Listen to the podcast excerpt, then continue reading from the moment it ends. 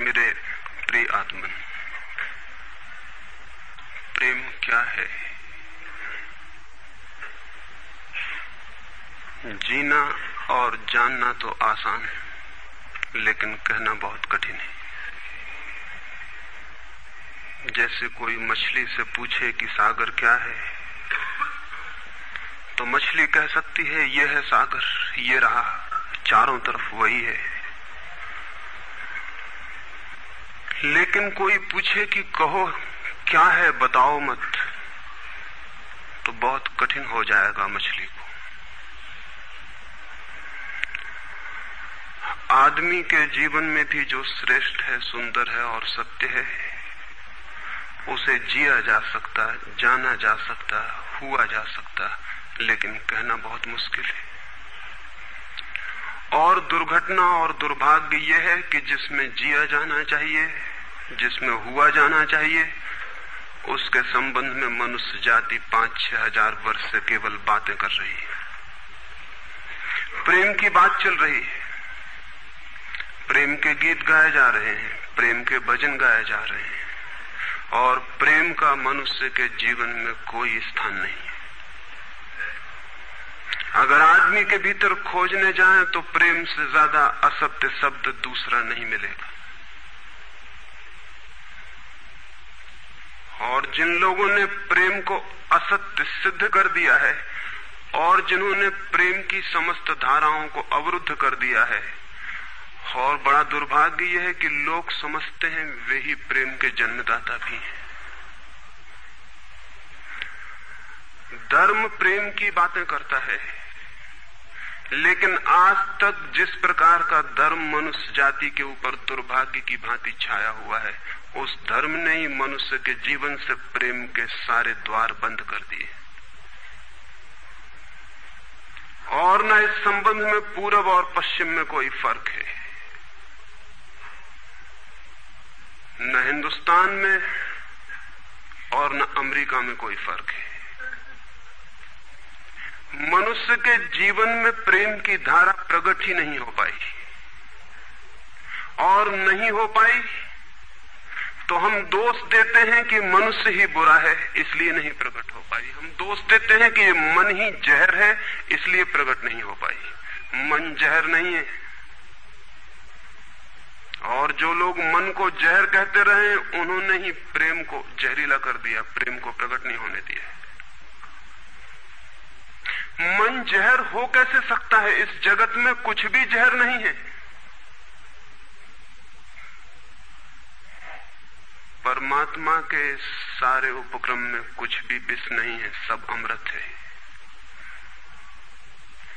लेकिन आदमी ने सारे अमृत को जहर कर लिया है, और इस जहर करने में शिक्षक, साधु संत और तथाकथित धार्मिक लोगों का सबसे ज्यादा हाथ है। इस बात को थोड़ा समझ लेना जरूरी है, क्योंकि अगर ये बात दिखाई न पड़े तो मनुष्य के जीवन में कभी भी प्रेम भविष्य में भी नहीं हो सकेगा। क्योंकि जिन कारणों से प्रेम नहीं पैदा हो सका है, उन्हीं कारणों को हम प्रेम प्रकट करने के आधार और कारण बना रहे हैं।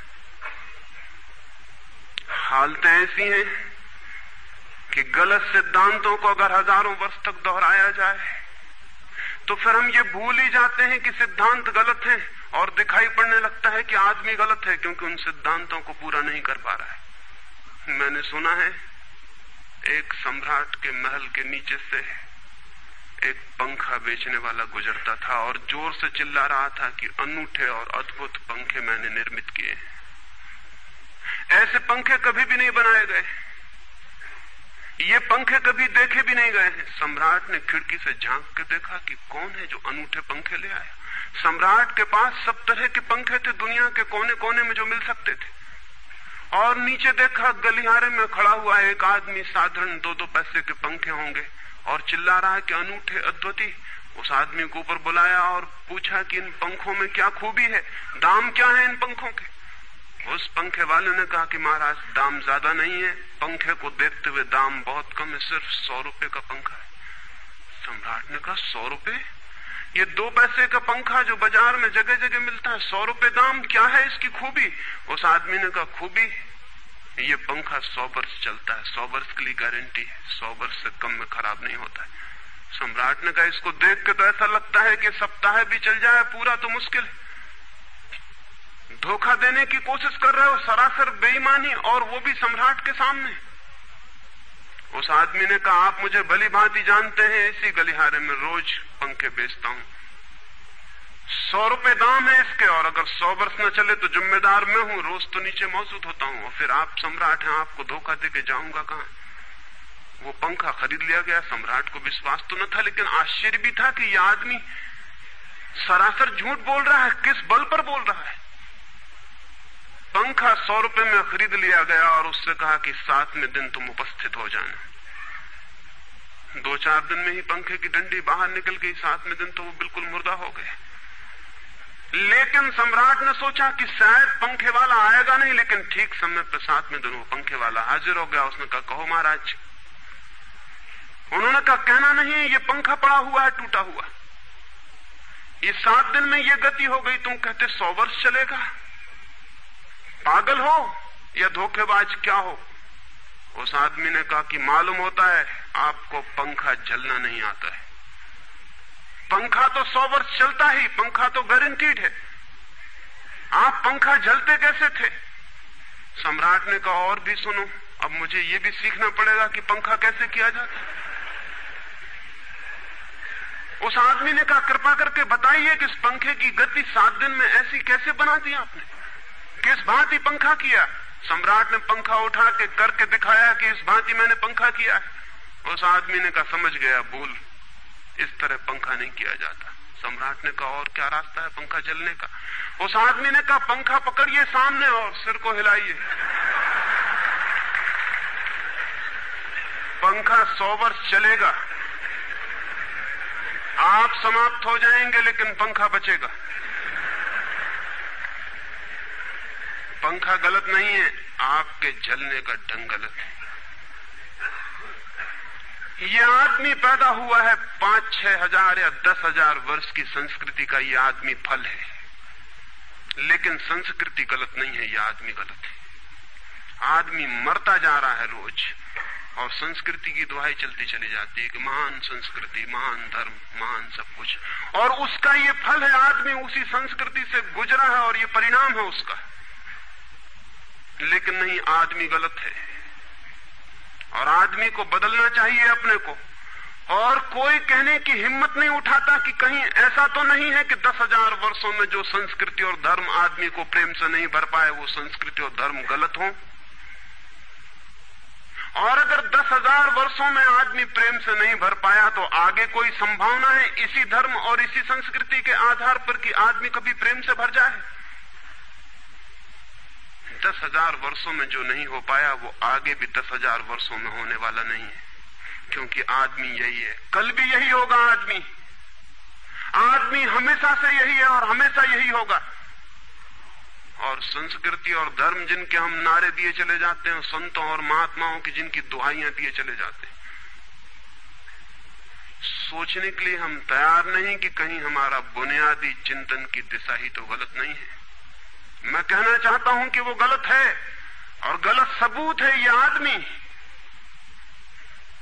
और क्या सबूत होता है, एक बीज को हम बोएं और फल जहरीले और कड़वे हों तो क्या सब सिद्ध होता है।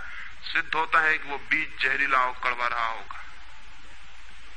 हालांकि बीज में पता लगाना मुश्किल है कि उससे जो फल पैदा होंगे वो कड़वे पैदा होंगे, बीज में कुछ खोजबीन नहीं की जा सकती।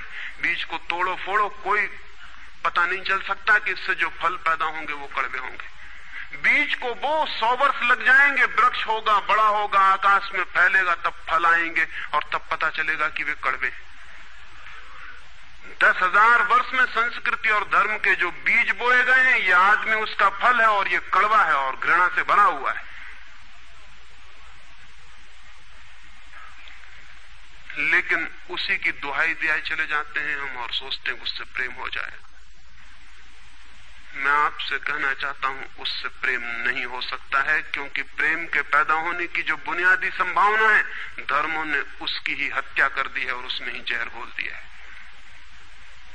मनुष्य से भी ज्यादा प्रेम पशुओं और पक्षियों में और पौधों में दिखाई पड़ता है,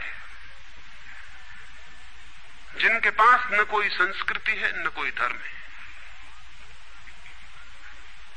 संस्कृत और सुसंस्कृत और सभ्य मनुष्यों की बजाय असभ्य और जंगल के आदमी में ज्यादा प्रेम दिखाई पड़ता है, जिसके पास न कोई विकसित धर्म है न कोई सभ्यता है न कोई संस्कृति है।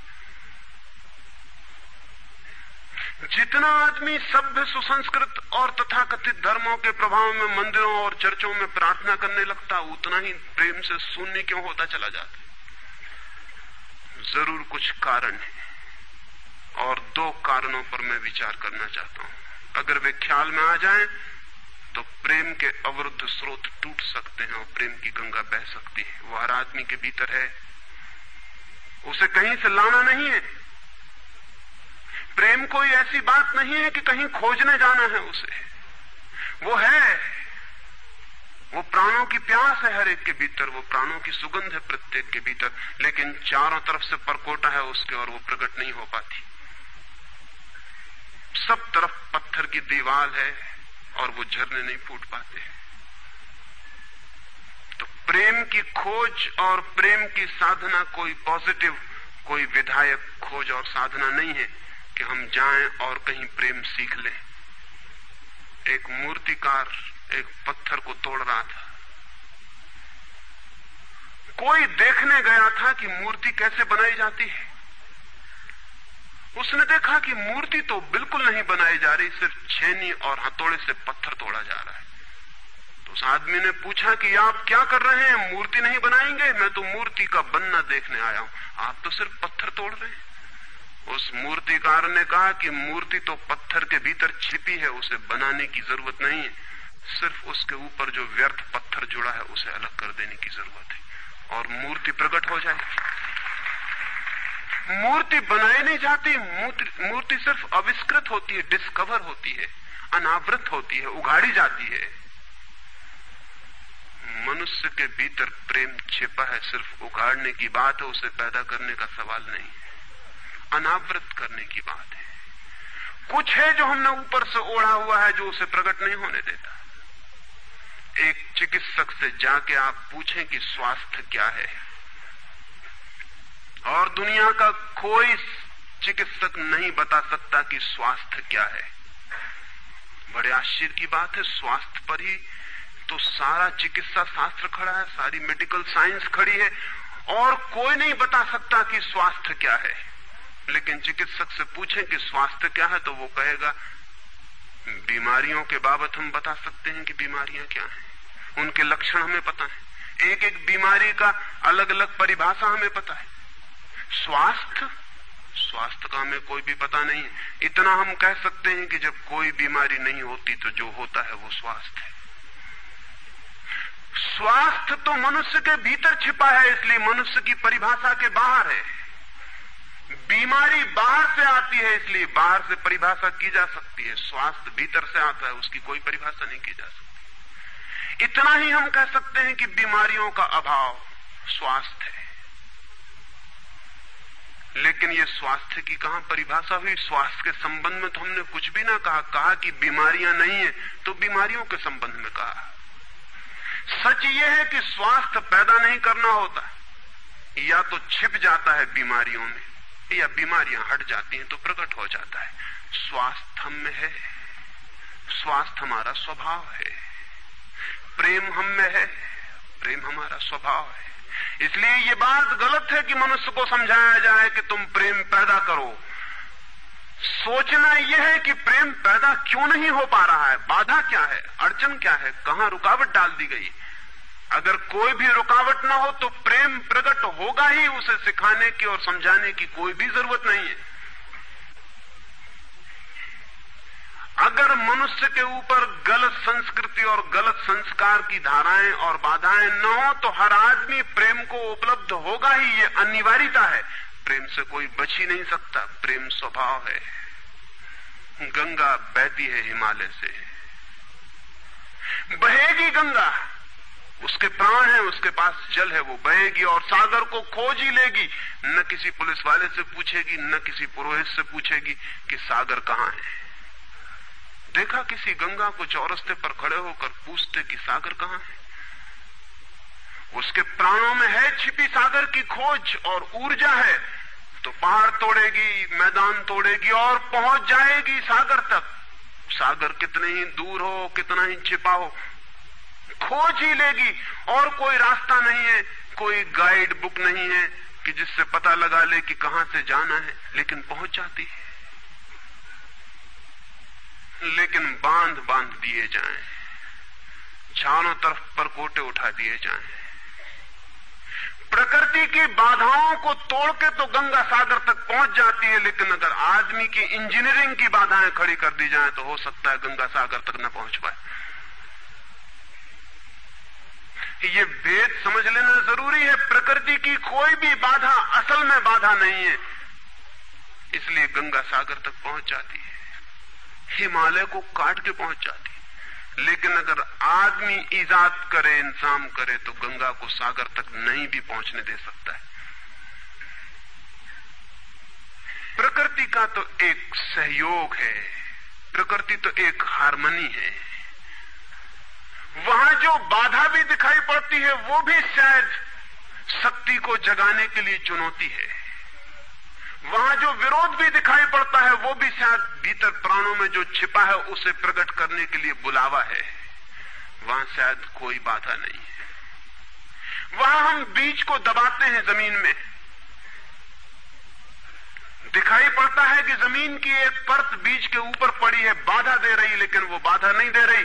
अगर वो परत ना होगी तो बीज अंकुरित भी नहीं हो पाएगा। ऐसे दिखाई पड़ता है कि एक परत जमीन की बीज को नीचे दबा रही है, लेकिन वो परत दबा इसलिए रही है ताकि बीज दबे, गले और टूट जाए और अंकुर बन जाए।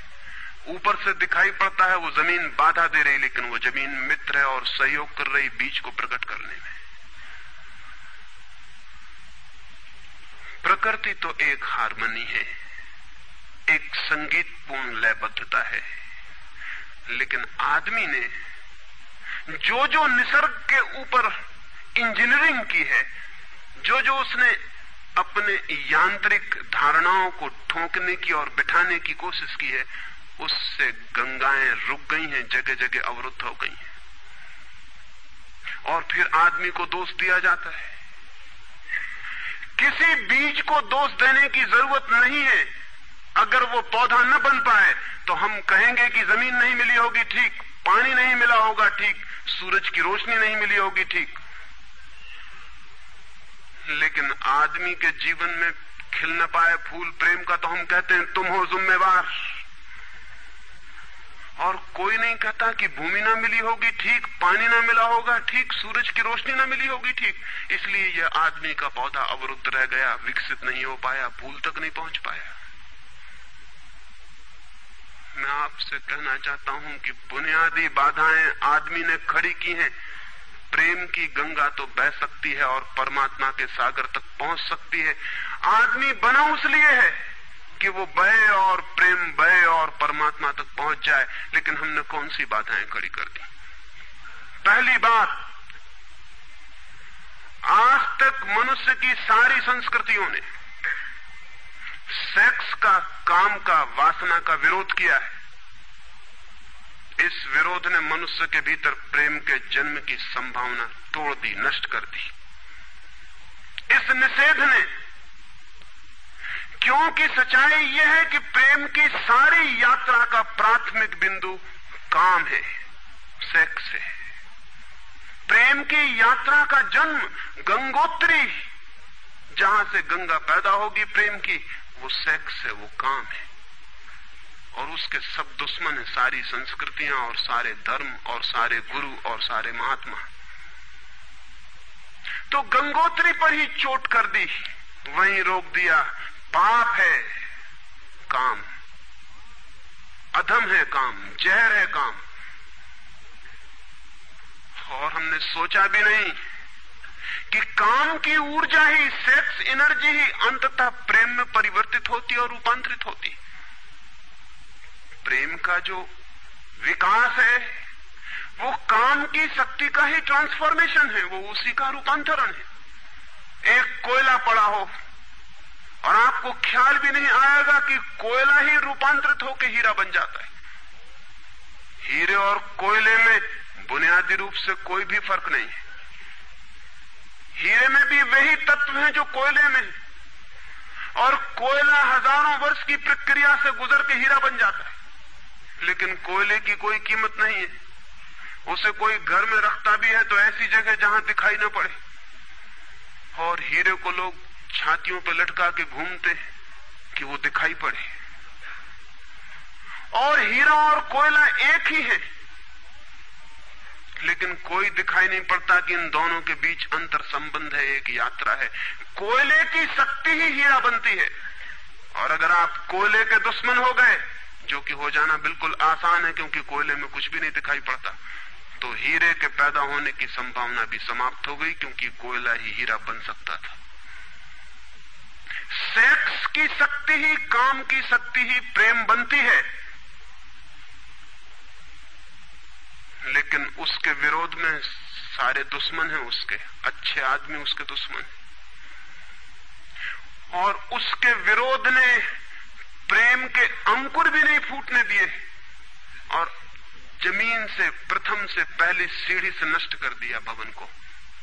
फिर वो हीरा नहीं बन पाता, कोयला, क्योंकि उसके बनने के लिए जो स्वीकृति चाहिए, जो उसका विकास चाहिए, जो उसको रूपांतरित करने की प्रक्रिया चाहिए, उसका सवाल ही नहीं उठता। जिसके हम दुश्मन हो गए, जिसके हम शत्रु हो गए, जिससे हमारी द्वंद की स्थिति बन गई और जिससे हम निरंतर लड़ने लगे, अपनी ही शक्ति से आदमी को लड़ा दिया गया है, सेक्स की शक्ति से आदमी को लड़ा दिया गया है।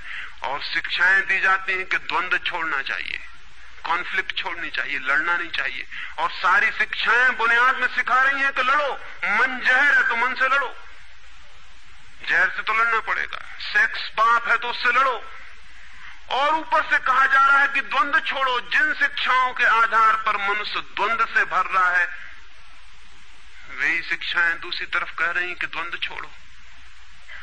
एक तरफ आदमी को पागल बनाओ और दूसरी तरफ पागल खाने खोलो कि उनका इलाज करना है। एक तरफ कीटाणु फैलाओ बीमारियों के और फिर अस्पताल खोलो कि बीमारियों का इलाज यहां किया जाता है। एक बात समझ लेनी जरूरी है संबंध में, मनुष्य कभी भी काम से मुक्त नहीं हो सकेगा। काम उसके जीवन का प्राथमिक बिंदु है, उसी से जन्म होता है। परमात्मा ने काम की शक्ति को ही, सेक्स को ही सृष्टि का मूल बिंदु स्वीकार किया है, और परमात्मा जिसे पाप नहीं समझ रहा, महात्मा उसे पाप बता रहे हैं। अगर परमात्मा उसे पाप समझता है तो परमात्मा से बड़ा पापी इस पृथ्वी पर, इस जगत में, इस विश्व में कोई भी नहीं है। फूल खिला हुआ दिखाई पड़ रहा है, कभी सोचा है कि फूल का खिल जाना भी सेक्सुअल एक्ट है? फूल का खिल जाना भी काम की एक घटना है, वासना की एक घटना है। फूल में है क्या उसके खिल जाने में? उसके खिल जाने में कुछ भी नहीं है। वे बिंदु हैं, पराग के, वीरी के कण हैं, जिन्हें तितलियां उड़ा के दूसरे फूलों पर ले जाएंगी और नया जन्म देंगी। एक मोर नाच रहा है और कवि गीत गा रहे हैं, और संत भी देख के प्रसन्न होंगे, लेकिन उन्हें ख्याल नहीं कि नृत्य एक सेक्सुअल एक्ट है। मोर पुकार रहा है अपनी प्रेयसी को या अपने प्रेमी को, वो नृत्य किसी को रिझाने के लिए। पपीहा गीत गा रहा है, कोयल बोल रही है। एक आदमी जवान हो गया है, एक युवती सुंदर होकर विकसित हो गई है, वो सब की सब सेक्सुअल एनर्जी की अभिव्यक्तियां हैं। वो सब का सब काम का ही रूपांतरण, वो सब का सब काम की ही अभिव्यक्ति, काम की ही अभिव्यंजना है।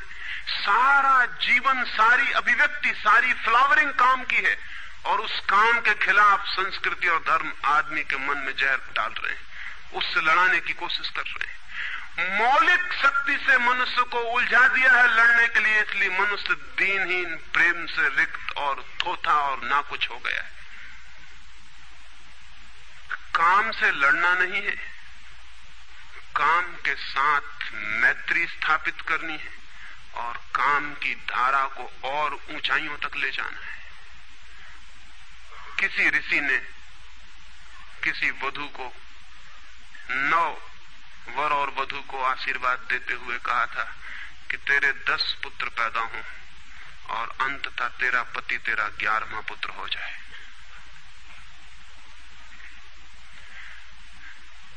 वासना रूपांतरित हो तो पत्नी मां बन सकती है, वासना रूपांतरित हो तो काम प्रेम बन सकता है, लेकिन काम ही प्रेम बनता है।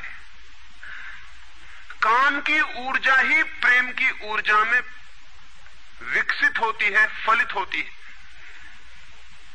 लेकिन हमने मनुष्य को भर दिया है काम के विरोध में। इसका परिणाम यह हुआ कि प्रेम तो पैदा नहीं हो सका, क्योंकि वो तो आगे का विकास था, काम की स्वीकृति से आता। प्रेम तो विकसित नहीं हुआ, और काम के विरोध में खड़े होने के कारण मनुष्य का चित्त ज्यादा से ज्यादा कामुक और सेक्सुअल होता चला गया। हमारे सारे गीत, हमारी सारी कविताएं, हमारे चित्र, हमारी पेंटिंग्स, हमारे मंदिर, हमारी मूर्तियां सब घूम फिर के सेक्स के आसपास केंद्रित हो गई। हमारा मन ही सेक्स के आसपास केंद्रित हो गया। इस जगत में कोई भी पशु मनुष्य की भांति सेक्सुअल नहीं है। मनुष्य 24 घंटे सेक्सुअल हो गया। उठते बैठते सोते जागते सेक्स ही सब कुछ हो गया। उसके प्राण में एक घाव हो गया, विरोध के कारण, दुश्मनी के कारण, शत्रुता के कारण।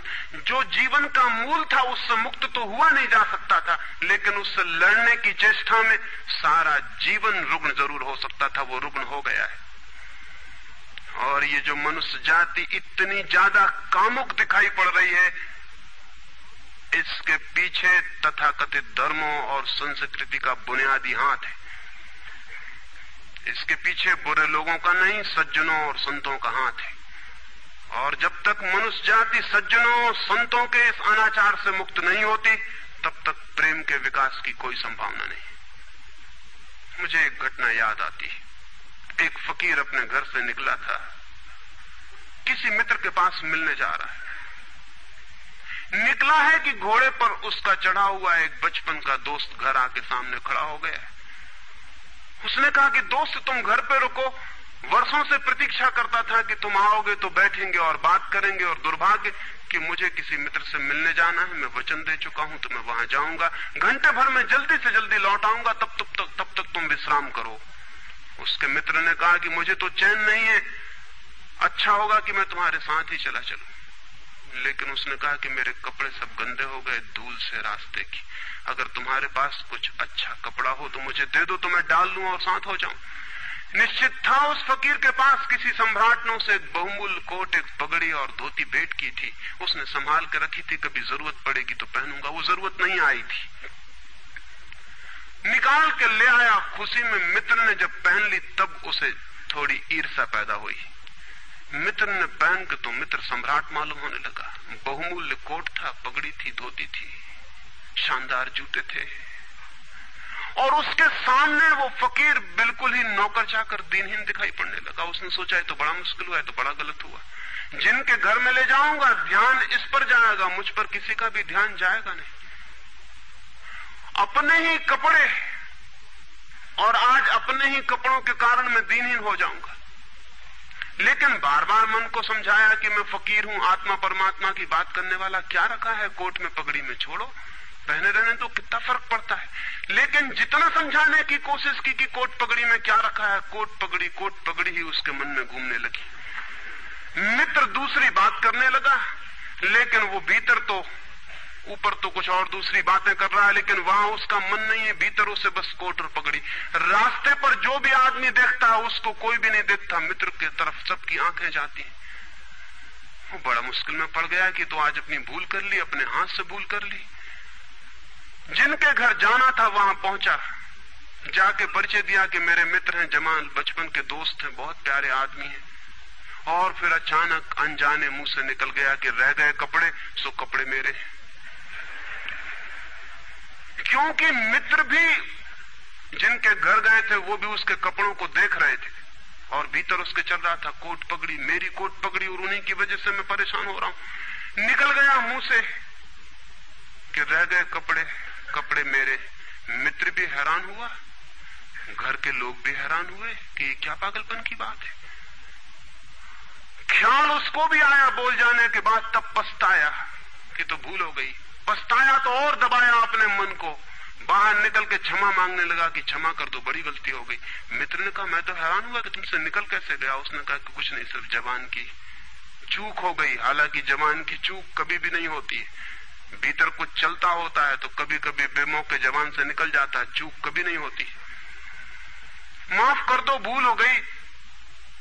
कैसे ये ख्याल आ गया कुछ समझ में नहीं आता, हालांकि पूरी तरह समझ में आ रहा था कि ख्याल कैसे आया है। दूसरे मित्र के घर गए, अब वो तय करता रहा रास्ते में कि अब चाहे कुछ भी हो जाए ये नहीं कहना है कि कपड़े मेरे हैं, पक्का कर लेना है अपने मन को। घर के द्वार पर उसने जाके बिल्कुल दृढ़ संकल्प कर लिया कि ये बात नहीं उठानी कि कपड़े मेरे। लेकिन उस पागल को पता नहीं कि जितना वो दृढ़ संकल्प कर रहा है इस बात का, वो दृढ़ संकल्प बता रहा है इस बात को कि उतने ही जोर से उसके भीतर ये भावना घर कर रही कि कपड़े मेरे। आखिर दृढ़ संकल्प किया क्यों जाता है? एक आदमी कहता है कि मैं ब्रह्मचर्य का दृढ़ व्रत लेता हूं, उसका मतलब है उसके भीतर कामुकता दृढ़ता से धक्के मार रही, नहीं तो और कारण क्या है? एक आदमी कहता है कि मैं कसम खाता हूं कि आज से कम खाना खाऊंगा, उसका मतलब यह है कि कसम खानी पड़ रही, ज्यादा खाने का मन है उसका। और तब अनिवार्य रूपेण द्वंद्व पैदा होता है, जिससे हम लड़ना चाहते हैं वही हमारी कमजोरी है, और तब द्वंद्व पैदा हो जाना स्वाभाविक है। वो लड़ता हुआ दरवाजे के भीतर गया, संभल संभल के बोला कि मेरे मित्र हैं, लेकिन जब वो बोल रहा है तब उसको कोई नहीं देख रहा, उसके मित्र कोई उस घर के लोग देख रहे हैं। तब फिर उसे ख्याल आया कि मेरा कोट, मेरी पगड़ी। उसने कहा कि दृढ़ता से कसम खाई है इसकी बात नहीं उठानी, मेरा क्या है कपड़ा लगता, कपड़े लगते किसी के होते हैं, ये तो सब संसार है, ये तो सब माया है। लेकिन ये सब समझा रहा है, लेकिन असलियत तो बाहर से भीतर, भीतर से बाहर हो रही। समझाया कि मेरे मित्र हैं, बचपन के दोस्त हैं, बहुत प्यारे आदमी हैं, रह गए कपड़े, कपड़े उन्हीं के हैं, मेरे नहीं हैं। पर घर के लोगों को ख्याल आया कि कपड़े उन्हीं के हैं, मेरे नहीं हैं। आज तक ऐसा परिचय कभी देखा नहीं गया था। बाहर निकल के क्षमा मांगने लगा कि बड़ी भूल हुई जा रही, मैं क्या करूं क्या ना करूं, ये क्या हो गया है मुझे। आज तक मेरी जिंदगी में कपड़ों ने इस तरह से मुझे नहीं पकड़ा था, किसी को नहीं पकड़ा, लेकिन अगर तरकीब उपयोग में करें तो कपड़े पकड़ ले सकते हैं। मित्र ने कहा मैं जाता नहीं तुम्हारे साथ, पर वो हाथ जोड़ने लगा कि नहीं ऐसा मत करो, जीवन भर के लिए दुख रह जाएगा कि मैंने क्या दुर्व्यवहार किया। अब मैं कसम खा के कहता हूं कि कपड़ों की बात ही नहीं उठानी, मैं बिल्कुल भगवान की कसम खाता हूं कि कपड़ों की बात नहीं उठानी। और कसम खाने वालों से हमेशा सावधान रहना जरूरी है, क्योंकि जो भी कसम खाता है उसके भीतर उस कसम से भी मजबूत कोई बैठा है जिसके खिलाफ वो कसम खा रहा है, और वो जो भीतर बैठा है वो ज्यादा भीतर है, कसम ऊपर है और बाहर है। कसम चेतन मन से खाई गई है, और जो भीतर बैठा है वो अचेतन की परतों तक समाया हुआ है। अगर मन के 10 हिस्से कर दें तो कसम एक हिस्से ने खाई है, 9 हिस्से उल्टा भीतर खड़ा हुआ है। ब्रह्मचर्य की कसम एक हिस्सा खा रहा है मन का, और 9 हिस्सा परमात्मा की दुहाई दे रहा है। वो जो परमात्मा ने बनाया है वो उसके लिए कहा चला जा रहा है, कहे चला जा रहा है। गए तीसरे मित्र के घर, अब उसने बिल्कुल ही अपनी सांसों तक पे संयम कर रखा है। संयमी आदमी बड़े खतरनाक होते हैं, क्योंकि उनके भीतर ज्वालामुखी उबल रहा है और ऊपर से वो संयम साधे हुए हैं। और इस बात को स्मरण रखना कि जिस चीज को साधना पड़ता है, साधने में इतना श्रम लग जाता है कि साधना पूरे वक्त हो नहीं सकती, फिर शिथिल होना पड़ेगा, विश्राम करना पड़ेगा। अगर मैं जोर से मुट्ठी बांध लूं तो कितनी देर बांधे रख सकता हूं? 24 घंटे। जितने जोर से बांधूंगा उतने ही जल्दी थक जाऊंगा और मुट्ठी खुल जाएगी। जिस चीज में भी श्रम करना पड़ता है, जितना ज्यादा श्रम करना पड़ता है उतने जल्दी थकान आ जाती, शक्ति खत्म हो जाती और उल्टा होना शुरू हो जाता है। मुट्ठी बांधी जितने जोर से उतने ही जल्दी मुट्ठी खुल जाएगी। मुट्ठी खुली रखी जा सकती है 24 घंटे, लेकिन बांध के नहीं रखी जा सकती है। जिस काम में श्रम पड़ता है उस काम को आप जीवन नहीं बना सकते, कभी सहज नहीं हो सकता वो काम। श्रम पड़ेगा, फिर विश्राम का वक्त आएगा ही। इसलिए जितना सधा हुआ संत होता है उतना ही खतरनाक आदमी होता है, क्योंकि उसका विश्राम का वक्त आएगा। 24 घंटे में घंटे भर को उसे शिथिल होना पड़ेगा। उसी बीच दुनिया भर के पाप उसके भीतर खड़े हो जाएंगे, नरक सामने आ जाएगा। तो उसने बिल्कुल ही अपने को सांस रोक लिया और कहा कि अब कसम खाता हूं कि इन कपड़ों की बात ही नहीं उठानी। लेकिन आप सोच लें उसकी हालत, अगर आप थोड़े बहुत भी धार्मिक आदमी होंगे तो आपको अपने अनुभव से भी पता चल सकता है कि उसकी क्या हालत हुई होगी। अगर आपने कसम खाई हो, व्रत लिए हो, संकल्प साधे हो, तो आपको भली भांति पता होगा कि भीतर क्या हालत हो जाती है। भीतर गया, उसके माथे से पसीना चू रहा है, इतना श्रम पड़ रहा है। मित्र डरा हुआ है उसके पसीने को देखकर कि वो उसकी सब नसें खिंची हुई हैं। वो बोल रहा है एक एक शब्द कि मेरे मित्र हैं, बड़े पुराने दोस्त हैं, बहुत अच्छे आदमी हैं। और एक क्षण को वो रुका, जैसे भीतर से कोई जोर का धक्का आया हो और सब बह गया, बाढ़ आ गई और सब बह गया। और उसने कह दिया, रह गए कपड़े की बात, तो मैंने कसम खा ली है कि कपड़े की बात ही नहीं करनी।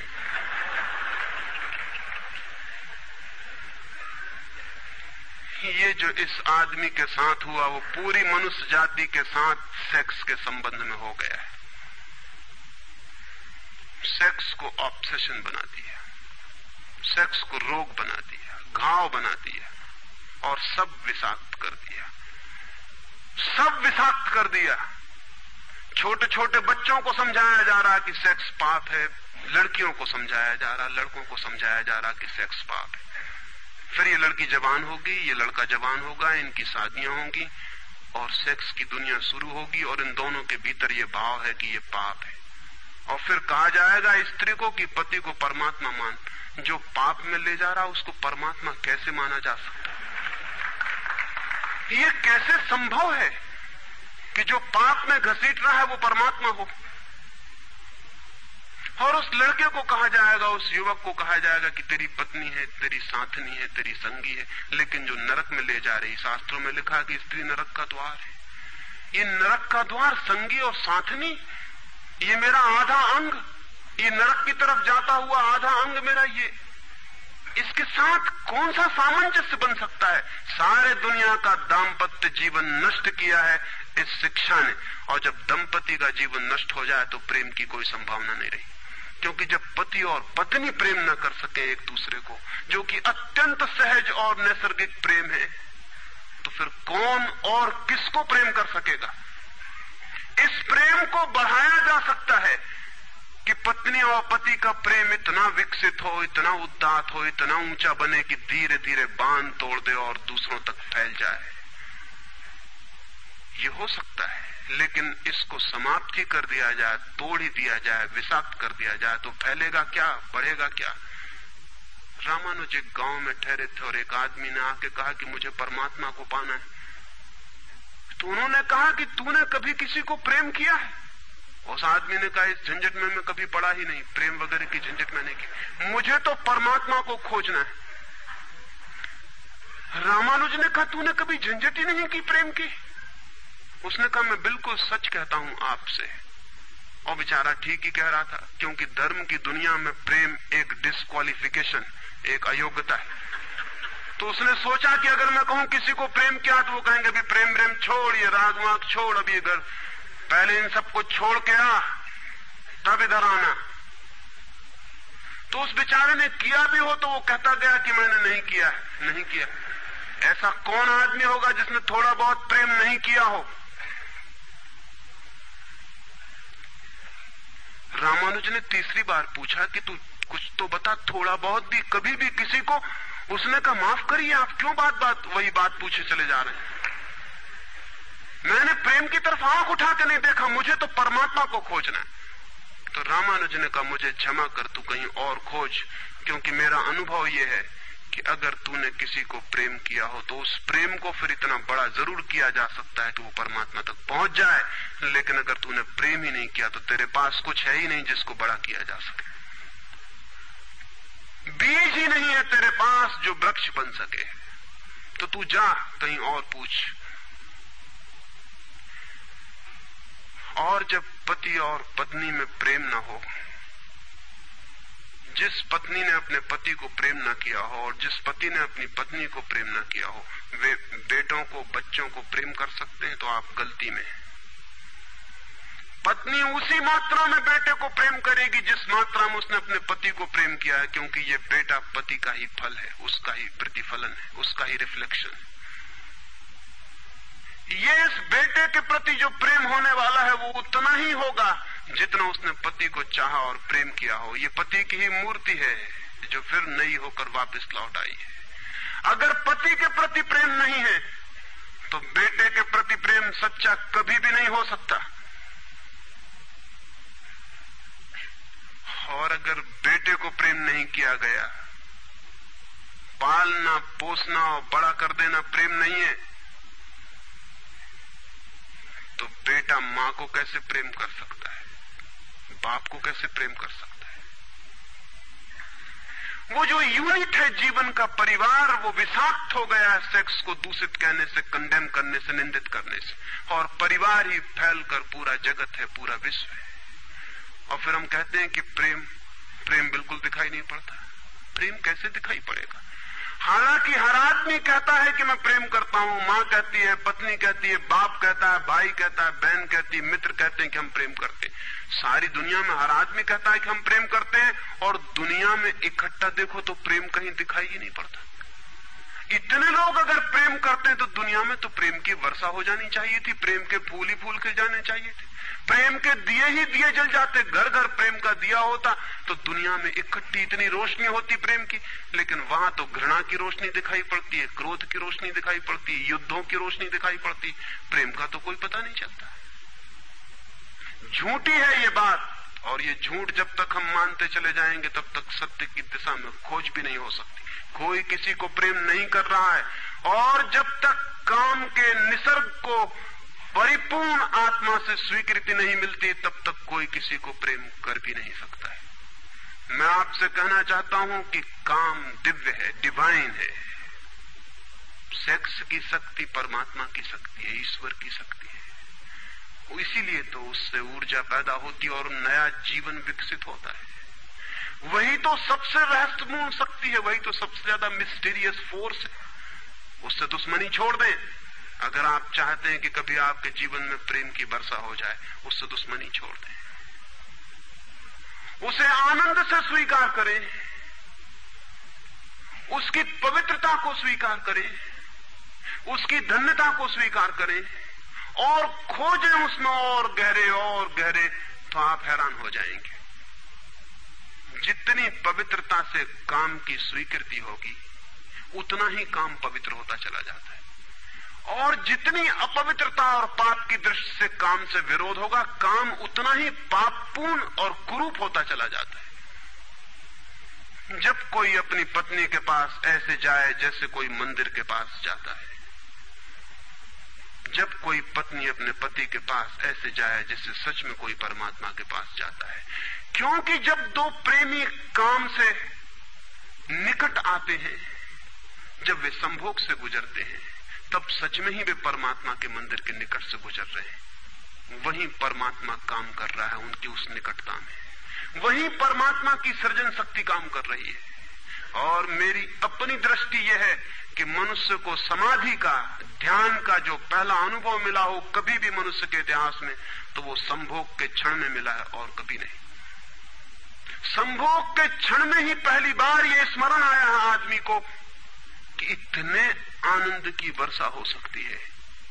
और जिन्होंने सोचा, जिन्होंने मेडिटेट किया, जिन लोगों ने काम के संबंध पर और मैथुन पर चिंतन किया और ध्यान किया, उन्हें यह दिखाई पड़ा कि काम के क्षण में, मैथुन के क्षण में, संभोग के क्षण में मन विचारों से शून्य हो जाता है। एक क्षण को मन के सारे विचार रुक जाते हैं, और वो विचारों का रुक जाना और वो मन का ठहर जाना ही आनंद की वर्षा का कारण होता है। तब उन्हें सीक्रेट मिल गया, राज मिल गया कि अगर मन को विचारों से मुक्त किया जा सके किसी और विधि से भी, तो भी इतना ही आनंद मिल सकता है। और तब समाधि और योग की सारी व्यवस्थाएं विकसित हुई, जिनमें ध्यान और सामायिक और मेडिटेशन और प्रेयर, इनकी सारी व्यवस्थाएं विकसित हुई। इन सब के मूल में संभोग का अनुभव है। और फिर मनुष्य को अनुभव हुआ कि बिना संभोग में जाए भी चित्त शून्य हो सकता है, और जो रस की अनुभूति संभोग में हुई थी वो बिना संभोग के भी बरस सकती है। फिर संभोग क्षणिक हो सकता है क्योंकि शक्ति और ऊर्जा का वो निकास और बहाव है, लेकिन ध्यान सतत हो सकता है। तो मैं आपसे कहना चाहता हूं कि एक युगल संभोग के क्षण में जिस आनंद को अनुभव करता है, एक योगी 24 घंटे उस आनंद को अनुभव करने लगता है। लेकिन इन दोनों आनंदों में बुनियादी विरोध नहीं है, और इसलिए जिन्होंने कहा कि विषयानंद और ब्रह्मानंद भाई भाई हैं, उन्होंने जरूर सत्य कहा है। वे सहोदर हैं, एक ही उदर से पैदा हुए हैं, एक ही अनुभव से विकसित हुए, उन्होंने निश्चित ही सत्य कहा है।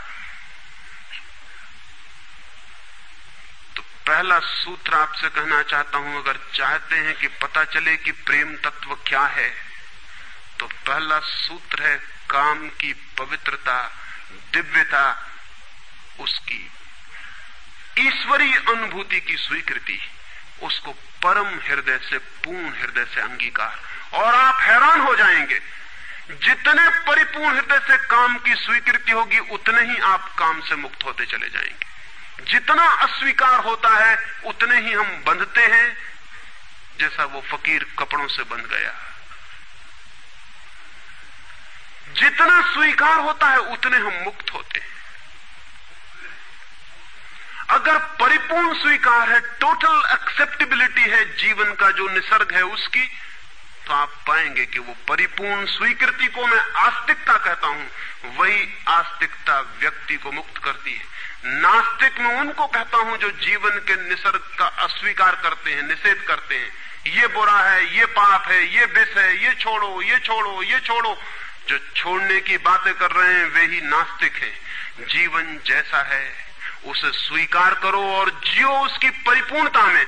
वही परिपूर्णता रोज रोज सीढ़ियां सीढ़ियां ऊपर उठाती जाती, वही स्वीकृति मनुष्य को ऊपर ले जाती, और एक दिन उसके दर्शन होते हैं जिसका काम में पता भी नहीं चलता था। काम अगर कोयला था तो एक दिन हीरा भी प्रकट होता है प्रेम का। तो पहला सूत्र ये है। दूसरा सूत्र आपसे कहना चाहता हूं, और वो दूसरा सूत्र भी संस्कृति ने और आज तक की सभ्यता ने और धर्मों ने हमारे भीतर मजबूत किया है। दूसरा सूत्र भी स्मरणीय है क्योंकि पहला सूत्र तो काम की ऊर्जा को प्रेम बना देगा, और दूसरा सूत्र द्वार की तरह रोके हुए है उस ऊर्जा को बहने से, वो बह नहीं पाएगी। वो दूसरा सूत्र है मनुष्य का ये भाव कि मैं हूं, ईगो, उसका अहंकार कि मैं हूं। बुरे लोग तो कहते ही हैं कि मैं हूं, अच्छे लोग और जोर से कहते हैं कि मैं हूं, और मुझे स्वर्ग जाना है और मोक्ष जाना है और मुझे ये करना है और मुझे वो करना है। लेकिन मैं खड़ा हुआ है वहां भीतर, और जिस आदमी का मैं जितना मजबूत है, उतना ही उस आदमी की सामर्थ्य दूसरे से संयुक्त हो जाने की कम हो जाती है। क्योंकि मैं एक दीवार है, एक घोषणा है कि मैं हूं। मैं की घोषणा कह देती है तुम हो, मैं हूं, दोनों के बीच फासला है। फिर मैं कितना ही प्रेम करूं और आपको अपनी छाती से लगा लूं, लेकिन फिर भी हम दो हैं।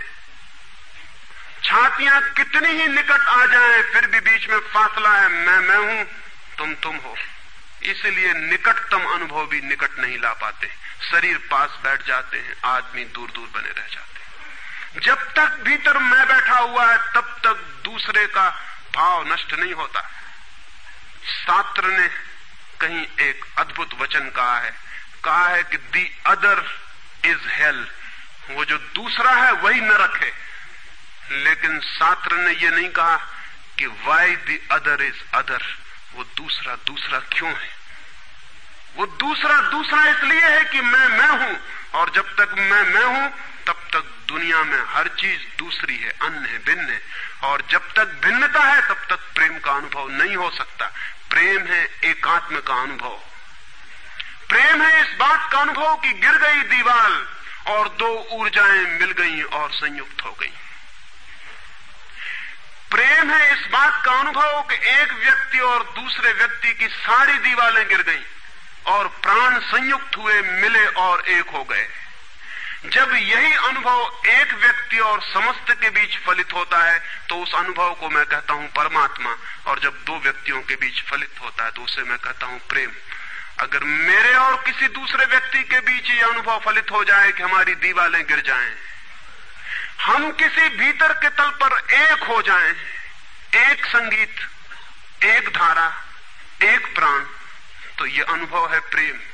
और अगर ऐसा ही अनुभव मेरे और समस्त के बीच घटित हो जाए कि मैं विलीन हो जाऊं और सब और मैं एक हो जाऊं, तो ये अनुभव है परमात्मा। इसलिए मैं कहता हूं प्रेम है सीढ़ी और परमात्मा है उस यात्रा की अंतिम मंजिल। ये कैसे संभव है कि दूसरा मिट जाए? जब तक मैं न मिटूं तब तक दूसरा कैसे मिट सकता है? वो दूसरा पैदा किया है मेरे मैं की प्रतिध्वनि ने। जितने जोर से मैं चिल्लाता हूं कि मैं, उतने ही जोर से वो दूसरा पैदा हो जाता है। वो दूसरी प्रतिध्वनि है, उस तरफ इको हो रही मेरे मैं की। और ये अहंकार, ये ईगो द्वार पर दीवार बन के खड़ी है। और मैं है क्या? कभी सोचा आपने कि ये मैं है क्या? आपका हाथ है मैं, आपका पैर है, आपका मस्तिष्क है, आपका हृदय है, क्या है आपका मैं? अगर आप एक क्षण भी शांत होकर भीतर खोजने जाएंगे कि कहां है मैं, कौन सी चीज है मैं, तो आप एकदम हैरान रह जाएंगे। भीतर कोई मैं खोजे से मिलने को नहीं।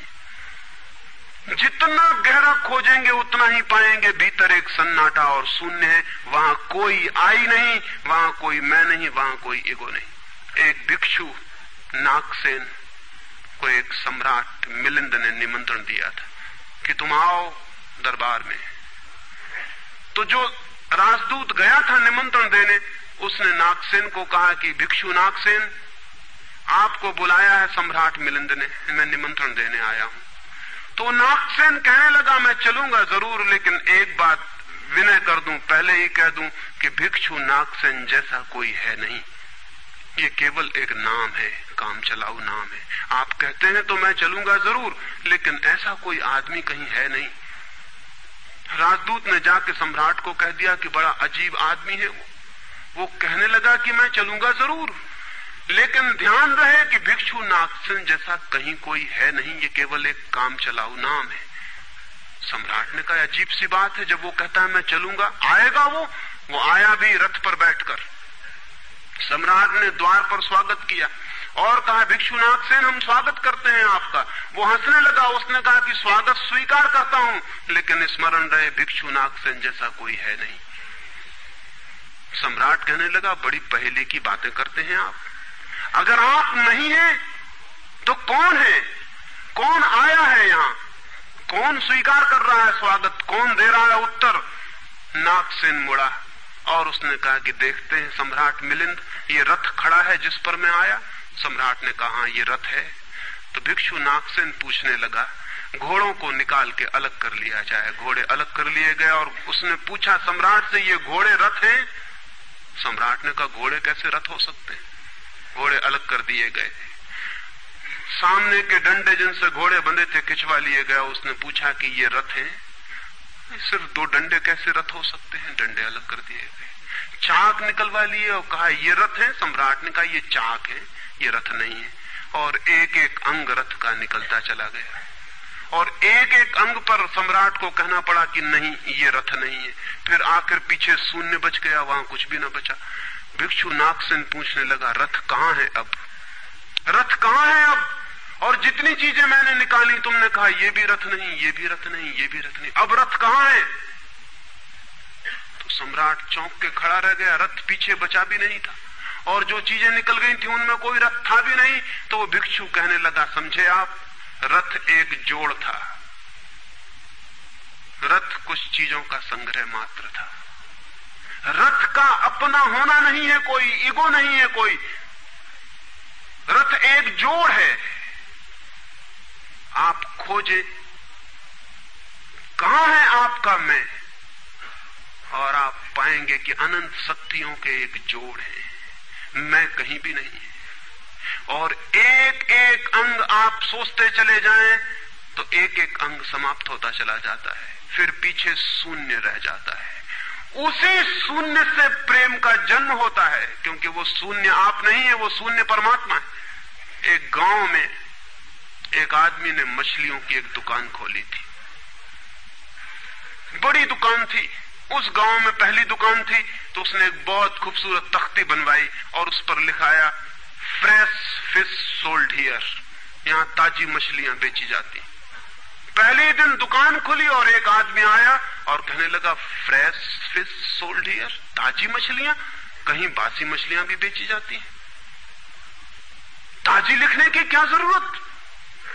दुकानदार ने सोचा कि बात तो ठीक है, इससे और व्यर्थ बासे का भी ख्याल पैदा होता है। उसने फ्रेश अलग कर दिया, ताजा अलग कर दिया, तख्ती रह गई फिश सोल्ड हियर, मछलियां बेची जाती हैं, मछलियां यहां बेची जाती। दूसरे दिन एक बूढ़ी औरत आई और उसने कहा कि मछलियां यहां बेची जाती हैं, सोल्ड हियर, कहीं और कहीं भी बेचते हो। उस आदमी ने कहा ये हियर बिल्कुल फिजूल है।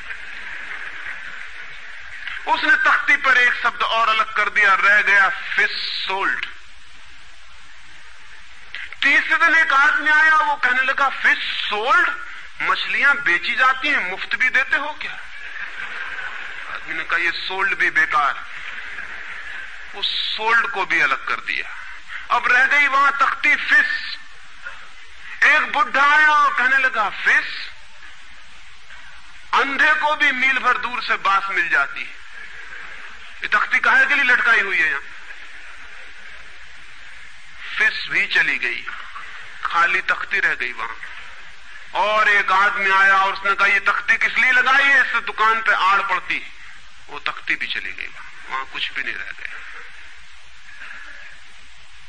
इलिमिनेशन होता गया, एक एक चीज हटती चली गई, पीछे जो शेष रह गया शून्य, उस शून्य से प्रेम का जन्म होता है। क्योंकि उस शून्य में दूसरे के शून्य से मिलने की क्षमता है, सिर्फ शून्य ही शून्य से मिल सकता है और कोई नहीं। दो शून्य मिल सकते हैं, दो व्यक्ति नहीं, दो इंडिविजुअल नहीं मिल सकते, दो वैक्यूम, दो एम्प्टीनेस मिल सकते हैं। क्योंकि बाधा आप कोई भी नहीं, शून्य की कोई दीवार नहीं होती और हर चीज की दीवार होती है। तो दूसरी बात स्मरणीय है, व्यक्ति जब मिटता है नहीं रह जाता, पाता है कि हूं ही नहीं, जो है वो मैं नहीं हूं, जो है वो सब है, तब द्वार गिरता है, दीवार टूटती है, और तब वो गंगा बहती है जो भीतर छिपी है और तैयार है। वो शून्य की प्रतीक्षा कर रही कि कोई शून्य हो जाए तो उससे बह उठूं। हम एक कुआं खोदते हैं, पानी भीतर है, पानी कहीं से लाना नहीं होता, लेकिन बीच में मिट्टी पत्थर पड़े हैं, उनको निकाल के बाहर कर देते हैं। करते क्या है हम, करते हैं हम एक शून्य बनाते हैं, एक खाली जगह बनाते हैं, एक एम्प्टीनेस बनाते हैं। कुआं खोदने का मतलब है खाली जगह बनाना, ताकि खाली जगह में जो भीतर छिपा हुआ पानी है वो प्रकट होने के लिए जगह पा जाए, स्पेस पा जाए।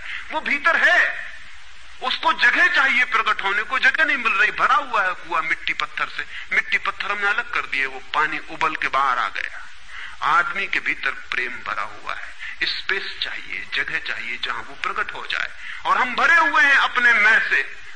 हर आदमी चिल्लाया चला जा रहा है मैं, और स्मरण रखें जब तक आपकी आत्मा चिल्लाती है मैं, तब तक आप मिट्टी पत्थर से भरे हुए कुएं हैं। आपके कुएं में प्रेम के झरने नहीं फूटेंगे, नहीं फूट सकते। मैंने सुना है एक बहुत पुराना वृक्ष था, आकाश में सम्राट की तरह उसके हाथ फैले हुए थे, उस पर फूल आते थे तो दूर दूर से पक्षी सुगंध लेने आते हैं, उस पर फल लगते थे तो तितलियां उड़ती, उसकी छाया, उसके फैले हाथ, हवाओं में उसका वो खड़ा रूप आकाश में बड़ा सुंदर था। एक छोटा बच्चा उसकी छाया में रोज खेलने आता था। उस बड़े वृक्ष को उस छोटे बच्चे से प्रेम हो गया।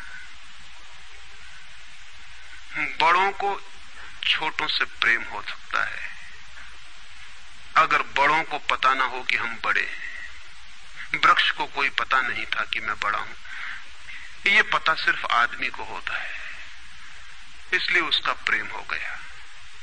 अहंकार हमेशा अपने से बड़ों को प्रेम करने की कोशिश करता है। अहंकार हमेशा अपने से बड़ों से संबंध जोड़ता है। प्रेम के लिए कोई बड़ा छोटा नहीं, जो आ जाए उसी से संबंध जुड़ जाता है। वो एक छोटा सा बच्चा खेलता आता था उस वृक्ष के पास, उस वृक्ष का उससे प्रेम हो गया। लेकिन वृक्ष की शाखाएं ऊपर थी, बच्चा छोटा था, तो वृक्ष अपनी शाखाएं उसके लिए नीचे झुका था ताकि वो फल तोड़ सके, फूल तोड़ सके। प्रेम हमेशा झुकने को राजी है, अहंकार कभी भी झुकने को राजी नहीं। अहंकार के पास जाएंगे तो अहंकार के हाथ और ऊपर उठ जाएंगे ताकि आप उन्हें छू ना सके, क्योंकि जिसे छू लिया जाए वो छोटा आदमी है। जिसे न छुआ जा सके, दूर सिंहासन पर दिल्ली में हो, वो आदमी बड़ा आदमी है। वो वृक्ष के शाखाएं नीचे झुकाती जब वो बच्चा खेलता हुआ आता, और जब बच्चा उसके फूल तोड़ लेता तो वृक्ष बहुत खुश होता, उसके प्राण आनंद से भर जाते। प्रेम जब भी कुछ दे पाता है तब खुश हो जाता है, अहंकार जब भी कुछ ले पाता है तभी खुश होता है। फिर वो बच्चा बड़ा होने लगा, वो कभी उसकी छाया में सोता, कभी उसके फल खाता, कभी उसके फूलों का ताज बना के पहनता और जंगल का सम्राट हो जाता है। प्रेम के फूल जिसके पास भी बरसते हैं वही सम्राट हो जाता है, और जहां भी अहंकार गिरता है वहीं सब अंधकार हो जाता है, आदमी दीन और दरिद्र हो जाता है। वो लड़का फूलों का ताज पहनता और नाचता और वृक्ष बहुत खुश होता, उसके प्राण आनंद से भर जाते, हवाएं सनसनाती और वो गीत गाता। फिर लड़का और बड़ा हुआ, वो वृक्ष के ऊपर भी चढ़ने लगा, उसकी शाखाओं से झूलने भी लगा, वो उसकी शाखाओं पर विश्राम भी करता और वृक्ष बहुत आनंदित होता। प्रेम आनंदित होता है जब प्रेम किसी के लिए छाया बन जाता है। अहंकार आनंदित होता है जब किसी की छाया छीन लेता है। लेकिन लड़का बड़ा होता चला गया, दिन बढ़ते चले गए। जब लड़का बड़ा हो गया तो उसे और दूसरे काम भी दुनिया में आ गए, महत्वाकांक्षाएं आ गई, उसे परीक्षाएं पास करनी थी, उसे मित्रों को जीतना था। वो फिर कभी कभी आता, कभी नहीं भी आता, लेकिन वृक्ष उसकी प्रतीक्षा करता कि वो आए, वो आए। उसके सारे प्राण पुकारते कि आओ आओ। प्रेम निरंतर प्रतीक्षा करता है कि आओ आओ। प्रेम एक प्रतीक्षा है, एक अवेटिंग है, लेकिन वो कभी आता कभी नहीं आता तो वृक्ष उदास हो जाता है। प्रेम की एक ही उदासी है, जब वो बांट नहीं पाता तो उदास हो जाता है, जब वो दे नहीं पाता तो उदास हो जाता है। और प्रेम की एक ही धन्यता है कि जब वो बांट देता है, लुटा देता है, तो आनंदित हो जाता है। फिर लड़का और बड़ा होता चला गया और वृक्ष के पास आने के दिन कम होते चले गए। जो आदमी जितना बड़ा होता चला जाता है महत्वाकांक्षा के जगत में, प्रेम के निकट आने की सुविधा उतनी ही कम होती चली जाती है। उस लड़के की एम्बिशन, महत्वाकांक्षा बढ़ रही थी, कहां वृक्ष, कहां जाना। फिर एक दिन वहां से निकलता था तो वृक्ष ने उसे कहा, सुनो, हवाओं में उसकी आवाज गूंजी कि सुनो, तुम आते नहीं, मैं प्रतीक्षा करता हूं, मैं तुम्हारे लिए प्रतीक्षा राह करता हूं, राह देखता हूं, बाट जोता हूं। उस लड़के ने कहा, क्या है तुम्हारे पास जो मैं आऊं? मुझे रुपए चाहिए। हमेशा अहंकार पूछता है कि क्या है तुम्हारे पास जो मैं आऊं। अहंकार मांगता है कि कुछ हो तो मैं आऊं, ना कुछ हो तो आने की कोई जरूरत नहीं। अहंकार एक प्रयोजन है, एक पर्पस है। प्रयोजन पूरा होता हो तो मैं आऊं, अगर कोई प्रयोजन ना हो तो आने की जरूरत क्या है। और प्रेम निष्प्रयोजन है, प्रेम का कोई प्रयोजन नहीं, प्रेम अपने में ही अपना प्रयोजन है, वो बिल्कुल पर्पसलेस है। वृक्ष तो चौंक गया, उसने कहा कि तुम तभी आओगे जब मैं कुछ तुम्हें दे सकूं। मैं तुम्हें सब दे सकता हूं, क्योंकि प्रेम कुछ भी रोकना नहीं चाहता। जो रोक ले वो प्रेम नहीं है, अहंकार रोकता है। प्रेम तो बेशर्त दे देता, लेकिन रुपए मेरे पास नहीं है। ये रुपए तो सिर्फ आदमी की इजाद है, वृक्षों ने ये बीमारी नहीं पाली है। उस वृक्ष ने कहा, इसलिए तो हम इतने आनंदित होते हैं, इतने फूल खिलते हैं, इतने फल लगते हैं, इतनी बड़ी छाया होती है, हम इतना नाचते हैं आकाश में, हम इतने गीत गाते हैं, पक्षी हम पर आते हैं और संगीत का कलरव करते हैं, क्योंकि हमारे पास रुपए नहीं है। जिस दिन हमारे पास भी रुपए हो जाएंगे हम भी आदमी जैसे दीन मंदिरों में बैठ के सुनेंगे कि शांति कैसे पाई जाए, प्रेम कैसा पाया जाए। नहीं नहीं हमारे पास रुपए नहीं है। तो उसने कहा फिर मैं क्या हूं तुम्हारे पास, जहां रुपए हैं मुझे वहां जाना पड़ेगा, मुझे रुपयों की जरूरत है। अहंकार रुपया मांगता है क्योंकि रुपया शक्ति है, अहंकार शक्ति मांगता है। उस वृक्ष ने बहुत सोचा, फिर उसे ख्याल आया तो तुम एक काम करो, मेरे सारे फलों को तोड़ के ले जाओ और बेच दो तो शायद रुपए मिल जाए। और उस लड़के को भी ख्याल आया, वो चढ़ा और उसने सारे फल तोड़ डाले, कच्चे भी गिरा डाले, शाखाएं भी टूटी, पत्ते भी टूटे, लेकिन वृक्ष बहुत खुश हुआ, बहुत आनंदित हुआ। टूट के भी प्रेम आनंदित होता है, अहंकार पाके भी आनंदित नहीं होता, पाके भी दुखी होता है। और वो लड़के ने तो धन्यवाद भी नहीं दिया पीछे लौटकर, लेकिन उस वृक्ष को पता भी नहीं चला, उसे तो धन्यवाद मिल गया इसी में कि उसने उसके प्रेम को स्वीकार किया और उसके फलों को ले गया और बाजार में बेचा। लेकिन फिर वो बहुत दिनों तक नहीं आया, उसके पास रुपए थे और रुपयों से रुपए पैदा करने की वो कोशिश में लग गया था, वो भूल गया। वर्ष बीत गए और वृक्ष उदास है और उसके प्राणों में रस बह रहा है कि वो आए उसका प्रेमी और उसके रस को ले जाए, जैसे किसी मां के स्तन में दूध भरा हो और उसका बेटा खो गया और उसके सारे प्राण तड़प रहे हो कि उसका बेटा कहां है जिसे वो खोजे, जो उसे हल्का कर दे, निर्भर कर दे। ऐसे वो वृक्ष के प्राण पीड़ित होने लगे कि वो आए आए आए, उसकी सारी आवाज यही गूंजने लगी कि आओ। बहुत दिनों बाद वो आया, वो लड़का तो प्रौढ़ हो गया था। वृक्ष ने उससे कहा कि आओ मेरे पास, मेरे आलिंगन में आओ। उसने कहा छोड़ो ये बकवास, ये बचपन की बातें हैं। अहंकार प्रेम को पागलपन समझता है, बचपन की बातें समझता है। उस वृक्ष ने कहा आओ मेरी डालियों से झूलो, नाचो। उसने कहा छोड़ो ये फिजूल की बातें, मुझे एक मकान बनाना है, मकान दे सकते हो तुम? वृक्ष ने कहा मकान, हम तो बिना मकान के ही रहते हैं, मकान में तो सिर्फ आदमी रहता है, दुनिया में और कोई मकान में नहीं रहता, सिर्फ आदमी रहता। सो देखते हो आदमी की हालत, मकान में रहने वाले आदमी की हालत, उसके मकान जितने बड़े होते जाते हैं आदमी उतना छोटा होता चला जाता। हम तो बिना मकान के रहते हैं, लेकिन एक बात हो सकती है कि तुम मेरी शाखाओं को काट के ले जाओ तो शायद तुम मकान बना लो। और वो प्रौढ़ कुल्हाड़ी लेकर आ गया और उसने उस वृक्ष की शाखाएं काट डाली। वृक्ष एक ठूंठ रह गया नंगा, लेकिन वृक्ष बहुत आनंदित था। प्रेम सदा आनंदित है, चाहे उसके अंग भी कट जाएं, लेकिन कोई ले जाए, कोई ले जाए, कोई बांट ले, कोई सम्मिलित हो जाए, साझेदार हो जाए। और उस लड़के ने तो पीछे लौट के भी नहीं देखा, उसने मकान बना लिया। और वक्त गुजरता गया, वो ठूंठ रहा देखता, वो चिल्लाना चाहता, लेकिन अब उसके पास पत्ते भी नहीं थे, शाखाएं भी नहीं थी, हवाएं आती और वो बोल भी ना पाता, बुला भी ना पाता, लेकिन उसके प्राणों में तो एक ही गूंज थी कि आओ आओ। और बहुत दिन बीत गए, तब वो बूढ़ा आदमी हो गया था, वो बच्चा, वो निकल रहा था पास से, वृक्ष के पास आके खड़ा हो गया। तो वृक्ष ने पूछा क्या कर सकता हूं और मैं तुम्हारे लिए, तुम बहुत दिनों बाद आए। उसने कहा तुम क्या कर सकोगे, मुझे दूर देश जाना है धन कमाने के लिए, मुझे एक नाव की जरूरत है। तो उसने कहा तुम मुझे और काट लो तो मेरे इस पेड़ से नाव बन जाएगी और मैं बहुत धन्य होऊंगा कि मैं तुम्हारी नाव बन सकूं और तुम्हें दूर देश ले जा सकूं, लेकिन तुम जल्दी लौट आना और सकुशल लौट आना, मैं तुम्हारी प्रतीक्षा करूंगा। और उसने आरे से उस वृक्ष को काट डाला, तब वो एक छोटा सा ठूंठ रह गया और वो दूर यात्रा पर निकल गया। और वो टूट भी प्रतीक्षा करता रहा कि वो आए आए, लेकिन अब उसके पास कुछ भी नहीं देने को, शायद वो नहीं आएगा, क्योंकि अहंकार वहीं आता है जहां कुछ पाने को है। अहंकार वहां नहीं जाता जहां कुछ पाने को नहीं। मैं उस ठूंठ के पास एक रात मेहमान हुआ था, तो वो ठूंठ मुझसे बोला कि वो मेरा मित्र अब तक नहीं आया और मुझे बड़ी पीड़ा होती, कहीं नाव डूब ना गई हो, कहीं वो भटक ना गया हो, कहीं किसी दूसरे किनारे पर विदेश में कहीं भूल ना गया हो, कहीं वो डूब ना गया हो, कहीं वो समाप्त ना हो गया हो। एक खबर मुझे भर कोई ला दे, अब मैं मरने के करीब हूं, एक खबर भर आ जाए कि वो सकुशल है, फिर कोई बात नहीं, फिर सब ठीक है।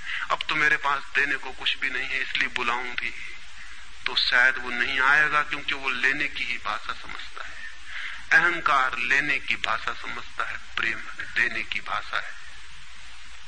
इससे ज्यादा और कुछ मैं नहीं कहूंगा।